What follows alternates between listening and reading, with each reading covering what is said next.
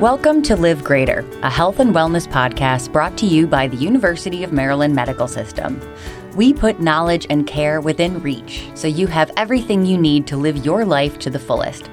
This episode is sponsored by UM Shore Regional Health and UM Shore Medical Group, with locations in Caroline, Dorchester, Kent, Queen Anne's, and Talbot counties.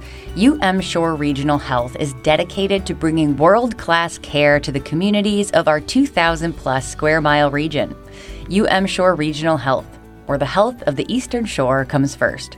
Today, we are talking acronyms. What is the difference between an MD, an NP, and a PA? Well, here to tell us is Caitlin Mullaney, a nurse practitioner at UM Shore Medical Group, Primary Care in Easton, Maryland, and Brittany Krautheim, a nurse practitioner at Clark Comprehensive Breast Center in Easton, Maryland. Now, Caitlin, we'll start with you. What training and licensing does an advanced practice provider have compared to a doctor? So, as a nurse practitioner, we have to be nurses first. So, that is a four year degree as to get your bachelor's in nursing, followed by full time a two year program as a nurse practitioner. Doctors end up having to do typically a four year post grad program instead of our two year, and then they end up having to do a residency as well. Brittany, a lot of times patients will see APPs in primary care offices. What are some other specialties in which APPs work? Well, it's pretty diverse, quite frankly. You can find us anywhere from a gynecology office, oncology, gastroenterology, cardiology, wound care, pain management, palliative care, neurology. We're pretty much all over the spectrum. The only areas where you might not find quite as many nurse practitioners specifically, but more so physician's assistants, which are also under the spectrum of advanced practice providers would be in the orthopedics arena just because that's more of a surgical based line of service. Now, what if my illness is complex, Caitlin? When should I see a physician instead of an advanced practice provider? So, I work in primary care, and for the most part, there isn't a, I guess, hierarchy. So, my patients would see me no matter what their complexity is. The benefit is I do have physicians in my office that if I needed to, uh, I could go and speak with them along with the other nurse practitioners. But there isn't in my office a protocol where if you have a certain severity of an illness that you would see the physician over myself. I do know that varies by practice and by state. So for nurse practitioners, the law behind what they can and cannot do differs sometimes drastically based on where they live. And that would change as well. There's some states that a nurse practitioner has to pretty much be signed off by their physician, whereas in Maryland, nurse practitioners can own their own practice and practice completely without a physician.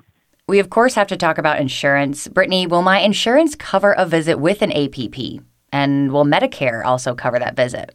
Yes, and to kind of piggyback off of what Caitlin said, sometimes this can vary by the state and the type of advanced practice provider you're seeing, but by most part, all nurse practitioner visits are covered by all the major insurance networks. I know when I practiced as a midwife, which is another subset of advanced practice providers, there were some insurances who had some issues with midwives providing the initial consult. But as a nurse practitioner, I have not encountered that issue in my particular practice. What do these different letters stand for? We have APP, NP, PA, MD. What is the difference? Sure. So, MD is a, a, medical doctor, and that's the traditional role that people think of when they say, I'm going to go see my doctor.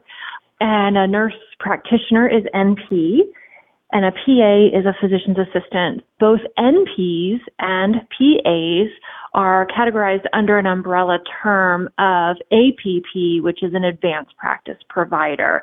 So APP is just kind of a generalized term that encompasses both NPs and PAs in terms of the class of or the level of care that is provided.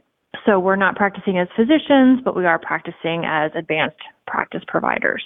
And Caitlin, can APPs prescribe medication and testing? And if so, what kinds? So this goes back to the difference between what a nurse practitioner, even a PA can do based on what state that they live in.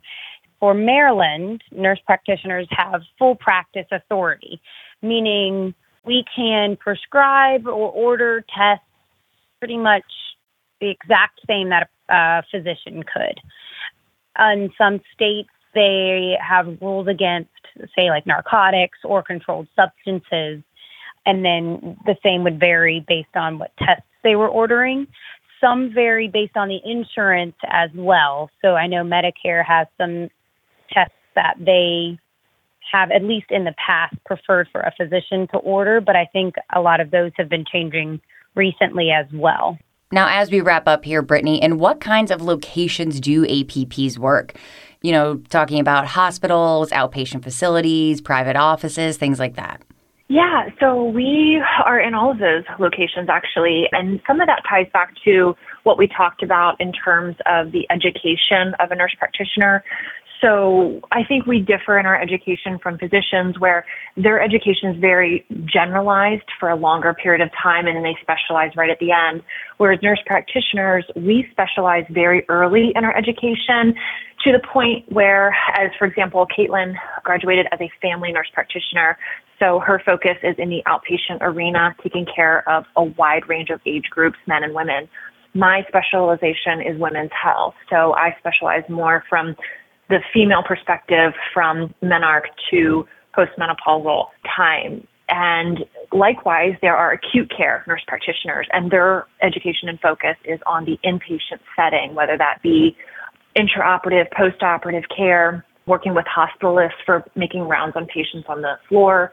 But we are all in the outpatient setting, inpatient setting, we're in the community, really all over. There really isn't a area of healthcare where we aren't practicing with our colleagues.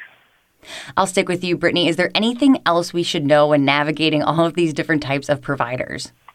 Yeah, you know, I think the biggest misconception I encounter usually comes from the older clientele patient who grew up with the physician and that was the be all end all in terms of who you see in an office or in a hospital. And I think there's a little bit of fear that that is shifting and what are these new providers and what are their credentials and can they take care of me? So I think, you know, just educating the public that we are highly trained providers and I think patients would be very intrigued or maybe surprised to know that patient care is a collaborative effort. It is not that any one of us knows everything, whether it be a nurse practitioner, a physician, a PA. None of us know everything. And so to think that we do would be misguided. And we all collaborate on every single patient. I think that's where patients get the best care. So with Caitlin's practice, with primary care, and with mine, with surgical oncology, I'm always collaborating with my physician, and they're always collaborating with me because you know none of us have all the answers, and we all have our own arenas where we have areas of expertise. So I think from the patient perspective, just getting the knowledge out there that it's always a collaborative effort, even though you quote unquote just see this person behind the scenes, you're being discussed with other providers in the office if there's a situation that necessitates it. Oh, absolutely. And Caitlin, same question to you. No, I think Brittany hit most of the, the high points. I get a lot of my patients who think that I guess the, the nurse practitioner is the stepping stone to becoming a physician. I've heard that one a, a handful of times, but it's a completely different career choice. And we can go on to get like a doctorate, so like a DNP, but it is completely different than becoming like a an MD. So that's another misconception I've heard a lot about. But for the most part, especially in advanced full practice authority states, I mean, a nurse practitioner can pretty much do what a physician can do in many realms. So I, I want patients to feel very comfortable if they are seeing a nurse practitioner or a physician's assistant um, in any of their settings, whether it's just a temporary provider that they're seeing because theirs is not available, or if they're meeting a new provider. And just like Brittany said, I mean, we have full backing from our physicians that we work with. So I want them to feel safe and well cared for. Well, thank you so much for clearing this up. I know we discussed a lot of letters and certifications today, but it really is great to have a solid understanding of each one and how they all work together. To find more shows just like this one, head to umms.org slash podcast. Thank you for listening to Live Greater, a health and wellness podcast brought to you by the University of Maryland Medical System. We look forward to you joining us again.